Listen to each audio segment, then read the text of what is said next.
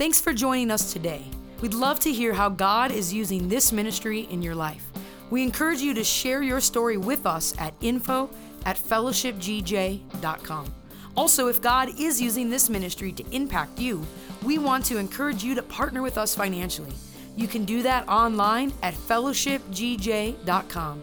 Pick the giving option that works best for you and help us to continue to bring the message of Christ to our community and beyond. Again, thanks for joining us and enjoy today's message. Well, church, good morning. I hope you're doing well today. I wonder, are you happy that it's Christmas time? Do you love this season? I love this season. We're starting a series today, and, we're titling this, uh, this series, Do You See What I See? And we're titling it that because I believe it's a question that God would ask each of us today. Do you see what I see? Do, do you see things the way that God sees them? Because, see, our perspective is everything. The way that we see things is critically important. And we get this from a passage we see in Mark chapter 6 that I just want to dive right into a story that takes place with our Savior. And it says this in Mark 6, verse 1 it says, Jesus left there and went to his hometown accompanied by his disciples. When the Sabbath came, he began to teach in the synagogue, and many who heard him were amazed. Where did this man get these things? They asked. What's this wisdom that he's been given? It's been given to him. What are these remarkable miracles he is performing? Isn't this the carpenter? Isn't this Mary's son and the brother of James, Joseph, Judas, and Simon? Aren't his sisters here with us? And they took offense at him. And Jesus said to them, A prophet is not without honor except in his own town, among his own relatives, in his own home. And then one of the most shocking verses in all of the Gospel of Mark, we see this. It says, He could not do any miracles there except lay his hands on a few sick people and heal them. He was amazed at their lack of faith. See, guys, I want to start this Christmas season off by, by really taking a look at how we process things and how we evaluate things, how we think about things, but most importantly, how do we see the circumstances and the situations that you and I find ourselves in? So we've titled this, Do You See What I See? Would you pray with me before we dive into this today? Heavenly Father, I pray right now that Jesus, you would be glorified in this place. That, that God, you be lifted up in this place, and that more than anything, that people would come to know you more, that we would all understand your love for us a little bit more today before we leave. Uh, God, open our eyes, help us to see things the way you want us to see them. In Jesus' name I pray. Amen. The, see, the way we perceive things, the way we see things is everything. It's so critically important. And we've all gone to work with someone who's a complainer, right?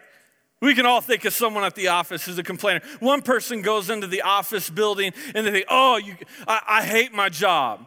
I can't get ahead. I can't seem to make any extra money. There's a ceiling on my head. My boss is such a jerk. My coworkers, they, they, they bug me, right? It's like I never get the parking space I want at my work. Like they come in complaining. All, all the while, another person comes into the same office building and saying, God, thank you for my job. I love this. Thank you that I have a stable place where I can have income right now. And God, thank you for, for my coworkers and, and the people I get to work with. It's like they go in the uh, park in the same parking lot, go in the same door, have the same coworkers and the same boss, and they have two completely different experiences. Why? Because they see things differently. Because one person has a wrong perception, and one has a perception that is much more in line with the type of perception God would have us to have. So uh, I think there's a lot of us sometimes we pray, God, would you change my circumstances? Would you, would you change what's going on around me? Change my workplace when all the while what we should be praying, in fact, is God, would you change my perception of my circumstances? God, would you change the way I see things? Because some people see singleness as a curse. I don't have anyone to help me. I, I, I, gotta, I gotta pay the bills, I gotta take care of the kids, I gotta do the laundry and take out the trash and do all that. No one's here to help me. While another person, they don't see it as a curse, they see it as a blessing. And they come home, they go, Thank God there is peace in my house, right? I can go where I want to go, when I want to go there. If I want to cook, I can cook. If I don't want to cook, I don't have to cook. I don't have to clean nothing if I don't want to clean nothing, right? Same circumstance, two completely different outlooks. You go to the mall right now. And you experience this at the mall. There are people coming in going, Oh, can you believe this traffic? This is so annoying. They've been playing Christmas music for like six weeks already, and it's just now the first week of December. I can't even find a parking space. I'm going to have to stand in lines all day long. And another person parks right next to you, and they're saying, Man, thank God for this. What a wonderful time of year that, like, our economy is kicking back up with all that's taking place right now. Thank God for these crowds. Thank you, God, that we can celebrate you this time of year. What is taking place? Place here is, is we can see that there's a danger of a flawed perspective, not seeing things the right way. In fact, that's what I believe this text warns us. It, it, warns us about the danger of a flawed perspective. Because um, it says here that Jesus left there and went to his hometown. And this is shocking because, uh, because Jesus is around the people that he'd be the most connected to, that would know him the most. It says, so, so this is this is Jesus' hometown. And he goes into the synagogue to teach. Now, the people knew about Jesus because the Bible tells us when Jesus was 12 years old, he was left in the synagogue and, and he would teach people, and people were amazed. They're sitting around with this 12 year old kid going, How in the world can this kid have so much wisdom? How could he have knowledge? How, like, he's, he's talking about things that we don't even understand yet. Where, where did he get so brilliant? How did this happen? They knew that Jesus was wise, they knew he was smart. But now we fast forward 18 years and he finds himself in a synagogue again. And he's in his hometown. The people who, who knew him, and the same type of people that were talking about how they were awed about him as a child and how wise he was as a child. Now they're questioning where does this wisdom come from? They're saying, where did this man get these things? How in the world did he come up with these things? See, their thought was, you know, if, if your daddy's a carpenter, then certainly you must be a carpenter. And you're never going to be anything more than that. So they had limited Jesus to functioning in the realm of where they first met him. And this is why you can never let people be your source for your identity. Because people will always try to limit you to the realm and where they first met you. And they'll say, I knew you when. I remember when we met, I remember some things you've done from the past. And the thing, you know, since your daddy was a bus driver, certainly you're going to be a bus driver. Since your daddy was an alcoholic, certainly you're going to be an alcoholic. And people will try to limit you and keep you in the same realm of where they first met you. Man, isn't it funny how, how people try to keep you stuck in the past? I, will tell you, um, a lot of you didn't know me when I was a teenager. I made some stupid decisions as a teenager. like, um, things I'm not very proud of. Uh, I remember a couple years ago, I ran into a friend of mine who only knew me when I was a teenager. And it was really cool because I was excited to see him. And, and I went up to him, and gave him a hug, and he's like, Dan, where have you been? What have you been up to, man? It's been so long. Like, like how's life treating you? And, and we realized, like, we're coming up on, like, it's been 20 years since we've talked. And he said, Dan, what are you doing now? I said, Yeah, I pastor at Fellowship Church. The dude almost wet himself. He was laughing so hard at me. He's like, Yeah, right, you are. I'm like, No, seriously, I, I am. And, and the thing is, he had me trapped in, in this place where he was trying to limit me to where I was in the past. Not knowing that all along God had been working on me and changing me and growing me. And there's people that try to keep you stuck in the past. You can never gain your identity from them. Because we see here that Jesus, uh, they looked at Jesus and think, man, you came from a carpenter so, certainly, being raised in a carpenter's house, all you were ever going to be is a carpenter. So, uh, they tried to keep him bound to it. But you have to have a mind that goes beyond being bound to where you came from. In fact, you got to have a mind that goes beyond being bound to where you are right now. This is where we have to be people who think forward who, who are moving forward, like going, I'm not going to stay stuck in the past. I'm not going to stay stuck where people once knew me, but I'm, I'm headed somewhere. So I'm going to start acting like I'm going there. You've heard people say, you got to dress for where you're going. Like if you want to be in management, dress like a manager. Well, that's obvious. We know that in our culture, but it goes beyond that where we've got to think for where we're going. We've got to learn for where we're going. if you're wanting to be in management, if you're wanting to have a family, these are things that you shouldn't just be praying, God, would you give it to me? Because He might be going, What are you going to do with it if I give it to you? Are you even ready for it yet? Like, God might be waiting on you. Are, are, are you going to start getting ready and preparing yourself for the things that you're praying for? If you're praying for a management job, then why don't you start reading some books on management? If you, if you start praying for God to give you a family, then start reading some books on, on being a good father or being a good mother. We got to start looking forward and thinking forward. We got to learn ahead. See, they, they didn't, Jesus didn't let people put him in a box but they, they were certainly trying to in their own minds because it said this where did he get these things? In other words, where did he get this knowledge? See, knowledge can be learned. You, you, can, you can acquire knowledge through books, through classes, and stuff like that, through experience. Knowledge can be learned. But then they said the second thing, and the second thing can't be learned. Says, what's this wisdom that's been given to him? Wisdom. See, there's a difference between knowledge and wisdom. See, uh, I know a whole lot of smart, I know a whole lot of smart people that have a lot of knowledge that aren't wise. Have you ever met someone like that? You got degrees everywhere. Every wall is covered in degrees, and you're just going, well, how are you making decisions like you're making right now? Because wisdom and knowledge are not the same thing. See, knowledge can tell you what to do with information. Wisdom gives you the insight to know how to use that knowledge that you've been given. See, knowledge can teach you how to load a gun, wisdom would teach you when it's appropriate to use the gun. There, there's a huge difference here between knowledge and wisdom. And I wonder uh, do you know how to use what you've been given? Do you know the, the things that the resources that God's given you, the jobs He's given you, the, the families you have, the relationships you do you know how to use those things that God has given you? At the risk of offending you and upsetting you on this, this first week in December and Christmas season, I'm going to ask you a question. So go ahead and nudge the person next to you and tell them, don't get mad. Don't get mad. I'm going to ask you this because I love you. All right? Don't get mad. But I wonder could someone else take what you have and do more with it? Could, someone else take the marriage you have and bring more intimacy into it?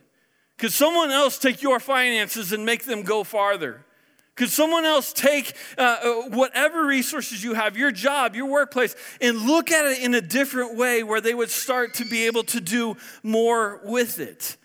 See, I, am around people all the time who, eh, people in my generation, we are just busy all the time. Busy, busy, busy. I mean, I got friends that got two cell phones going, working 14 hours a day. We're just, we're toiling, we're working so hard. And, and yet I wonder, are we working hard or are we working smart? Because Jesus said, you know, you've been toiling all night. Like, you, you have nothing to show for it. Why are you working so hard and not getting any results? That's why Jesus cursed the fig tree. He's like, how, how is it that this tree could take up the soil and take up the sun and take up the water and bear no fruit? Uh, because if you are doing something, if you're trying, if you're working hard, you should be successful. Get this. I believe this with all my heart. If you have a relationship with Jesus Christ, you should be successful. If you are partnering with Jesus, you should be blessed. You should be an overcomer. You should be victorious. You should be healthy. You should be strong. You should have peace in, in your house. You should be able to sleep at night. I believe that if we are putting work forward, we should see the results come from that. I believe that. I truly believe that. I, I, believe that God partners with us and He gives us the strength and the ability to be able to be successful. I'm supposed to be blessed. But see, when you rise above where people think you ought to be, they have a problem adjusting to that. You ever notice that? You start to get successful, and the people that you thought would be fans of yours, thought, thought would be supportive of you, now all of a sudden they got a problem with you moving forward. You got coworkers and you, you're, you're trying to climb the ladder a little bit and get a job in management. And who do you think you are, right? It's like people have a problem adjusting to the fact that we try to move beyond where they first met us. And see, Jesus had knowledge, he had wisdom. They knew that he had performed miracles. It says in Mark 6 2, says, What are these remarkable miracles he's performing? See, Jesus did the work. and he was getting results from the work. He was a miracle worker. His potentials were limitless everywhere except for here in Nazareth because he had come into his own country, into his hometown. See, in his hometown, when they saw his wisdom and his knowledge and his works, they, they saw all these things he was doing. The Bible says that instead of celebrating, because of the way that they saw Jesus, they weren't celebrating, they weren't exact, excited about it, they were offended. Offended. Church, they were offended because he's doing good. They were offended because he's wise, because he's performing miracles. But how are you going to get offended when Jesus is like, listen, I'm, I'm healing the sick, I'm raising the dead, I'm, I'm doing miracles, I'm here to help you because I love you, I want to do good things for you too. And they were offended. How do you get offended when someone is doing good for you? I'll tell you why. Because they thought they knew him. They, they thought that they knew who he was. See, these weren't evil people in his hometown. They weren't evil, they were just limited. Right? You, don't have to be evil to be limited. See, the people don't have to be evil to be offended. They were just limited. And this is how they perceive Jesus. I mean, he comes in the synagogue, they're teaching at first, they're amazed, and they start recognizing, wait, oh, we remember this guy, and they start going, wait, is it, is it that, isn't that Jesus? Yeah, yeah, that's the that's Mary's boy, right? Yeah, we remember Jesus. I remember him running around the streets here when he was a little boy. I remember that. Like, oh, yeah. In fact, didn't didn't he come to your house and him and his dad built a shed in your backyard? Like, yeah, that's that's just Jesus. You, yeah, going to a Jesus. What do you mean a Jesus church? Ain't nobody gonna go to a Jesus church. That's just Jesus. I know Jesus. Like, no, what is it? He's going to do a miracle, right? He's going to, yeah, no, that's just Jesus. We know Jesus. I wonder, how do you perceive Jesus? How do you see Jesus? It, eh, oh, he's just, he's a good teacher. He's that, he's that baby in the manger that we sing to on a, on a Christmas Sunday, right?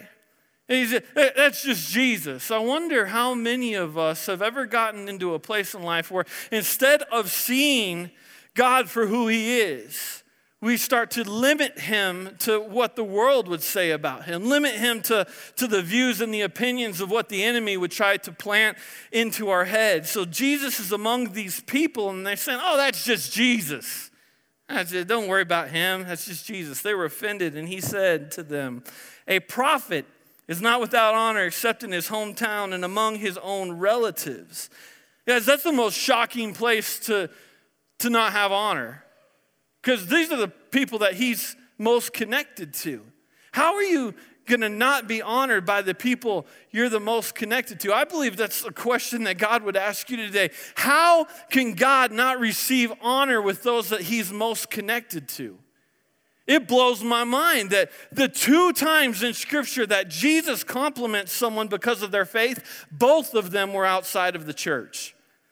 Both of them were outside the nation of Israel. Matthew chapter 8, we see the, the centurion a Roman soldier, okay? this Roman man outside of the nation of Israel um, believed in Jesus, believed he, he was the Messiah, the Son of God. So he sent to have his son healed. He said, Would you heal my son? And Jesus was going to come with him. He said, No, you don't have to come with me. You can just speak the word and it can happen. So Jesus said, I, I tell you, I've never seen anyone in Israel with this great of faith. You have wonderful faith because this person believed in Jesus. He, he trusted him. The, the other person was a woman we see in Matthew chapter 15 who, whose daughter had a demon. This was a Canaanite woman. Again, a woman that was not in covenant relationship with God, was not part of the nation of Israel. So when she came to God, she had no right to come to him because she was not in relationship with him. So as she's asking for this miracle, Jesus calls her a dog. And, she doesn't even get offended by this because he's saying, listen, you're, you're not a child. You're not part of the family. You, you haven't made covenant with me, so, so you're a dog. And she doesn't get offended. It says, he replied, it is not right to take the children's bread and toss it to the dogs. Yes, it is, Lord. She said, Even dogs eat crumbs that fall from their master's table. She calls him Lord and calls him her master. She said, I, I believe in you. I trust you. I want to come into covenant relationship with you. So then, then Jesus said to her, Woman, you have great faith, and your request is granted. And her daughter was healed at that moment. So she called him master. Now she's in covenant with him. And, and her perception of Jesus was that this is the Messiah.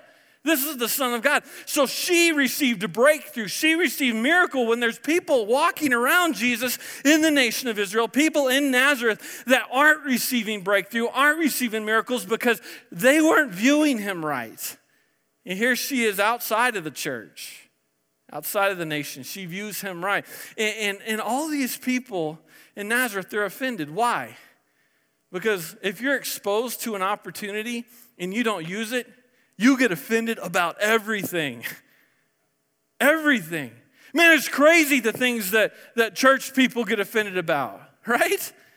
You, you know it. You've had conversations with people. How crazy is it? We get offended about the stupidest things.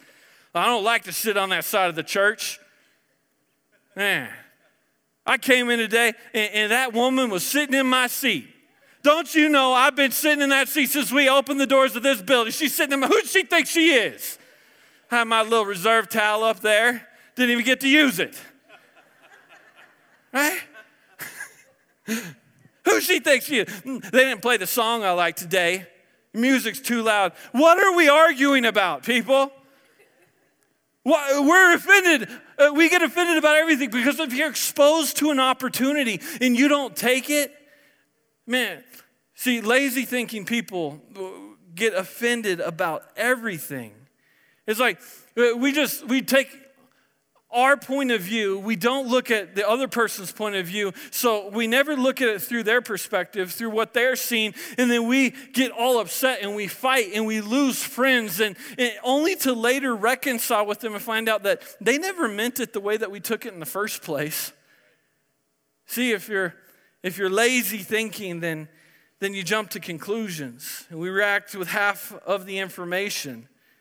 And you could lose friends, and you could lose jobs, and you could lose opportunities, all because you're, you're seeing things wrong. see, Jesus gave the people in Nazareth one of the greatest gifts that God can give anyone. He gave them an opportunity.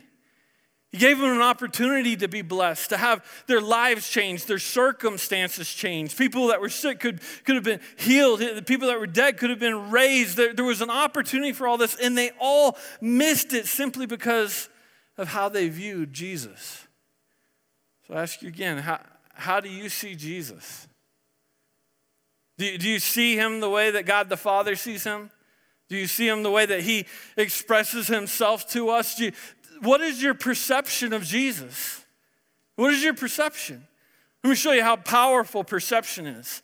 If we go all the way back to, to uh, Genesis and we look in the Garden of Eden, when Satan came into the garden to tempt Eve, do you recognize the Bible shows us that Satan didn't use one demon, he didn't use a curse. He didn't use magic. He didn't use a spell. The only thing that Satan did with Eve is he started fooling with her perception. He started fooling with the way that she viewed God.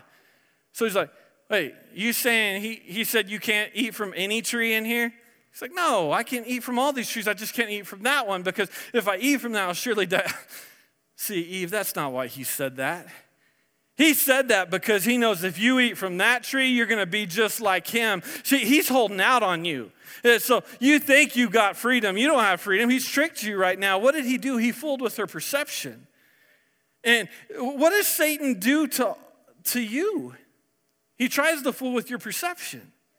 He tries to get you to look at what you have and, and look at it the wrong way. Not to view it the way that God views it, but to, to view it the way He views it. So, so He starts telling you, you know, you're too old for this. You should have done that 20 years ago. well, the person next to you, he's lying to them and fooling with their perception, saying, You're way too young for this. You need to make sure you get some more degrees and some more education before you try something like that. And, and, he starts fooling with you and starts to try to tell you, you know what, if she really cared for you, if she was a loving wife, she would be more respectful to you. And there's other people out there that would treat you differently. If he was a good husband, he would treat you differently. And he starts to try to fool with your perception of what you've been given. And all of humanity fell into chaos simply because their perception was wrong.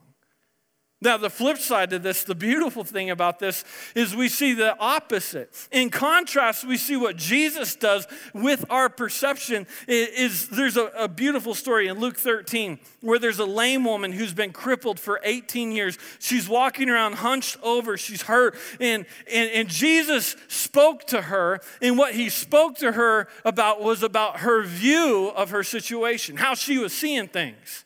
Because this is what he says to her Woman, uh, or when, when Jesus saw her, he called to her forward to her and said, Woman, you are set free from your infirmity. You are set free from your infirmity. Get this Jesus doesn't say, I will heal you. He doesn't say, You will get better. He doesn't say things are going to change for you. He said, No, no, no, no, no. Right now, in this moment now, you are different. You're viewing your situation wrong. She's, she's hunched over, she's crippled. And he said, You are different. You are changed. You are free. You are healthy. And you need to start viewing yourself differently because now that you've partnered up with me, Jesus is saying, Now your situation is different. So stop looking at it the way the rest of the world looked at it. Start looking at it the way I'm saying. You need to walk in freedom. You need to walk in hope. You need to walk in joy because you are free. Church, don't you know that? He, he came to set you free. He came to change your view of the, the way the rest of the world is trying to get you to look at it. And some of you are complaining about things that if you started looking at it the way He looks at it, you'd start recognizing He's put blessings all around you. He's given you some of the things you asked for, some of the things you've been praying about. I wonder, how do you see Jesus? Church, I want to ask you, would you stand to your feet with me? Because I want to pray for you before we go. Coming into this Christmas season, what we never want to get caught up in is the type of attitude and lifestyle where we just look at it where Christmas is just time where we come around and we sing some songs and all, all that. When, because if we were to view things the way God views them, we recognize not just this season, but every day of our life, it's all about Jesus.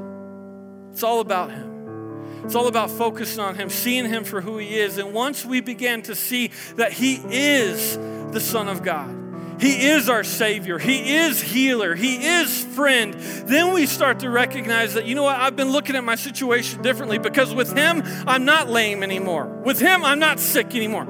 With Him, I'm not poor. With Him, I'm not stuck. I don't have to be stuck anymore because I'm with Him.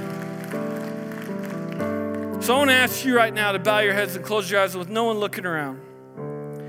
Uh, I just want to ask you to be real honest right now because there's probably some of you in this room that would say, you know, you've never viewed Jesus as your Savior.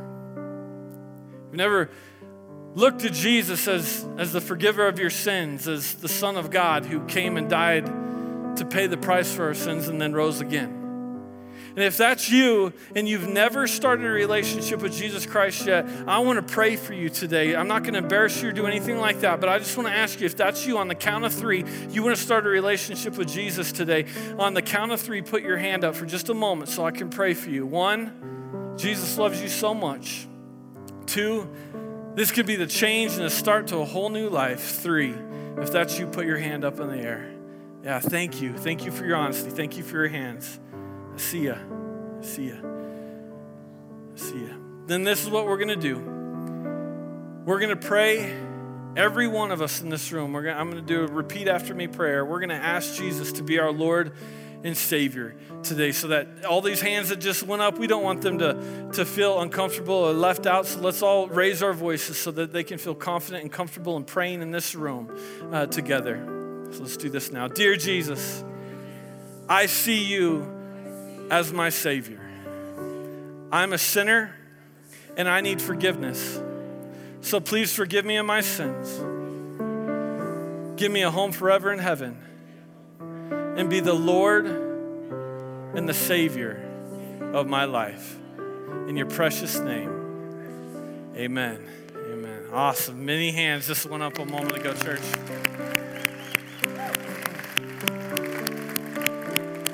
Now, let me pray for you before we go. Heavenly Father, in this room, you know sometimes we can get our perspectives messed up. Sometimes we look at things negatively when we should be looking at them positively. Sometimes we look at things and ignore the fact that you're right in the middle of it with us. So I pray right now that we would begin to see things exactly the way that you see them that you would help us, God, to live our lives in freedom and, and, and, strength, being overcomers, God, simply because we're connected to you.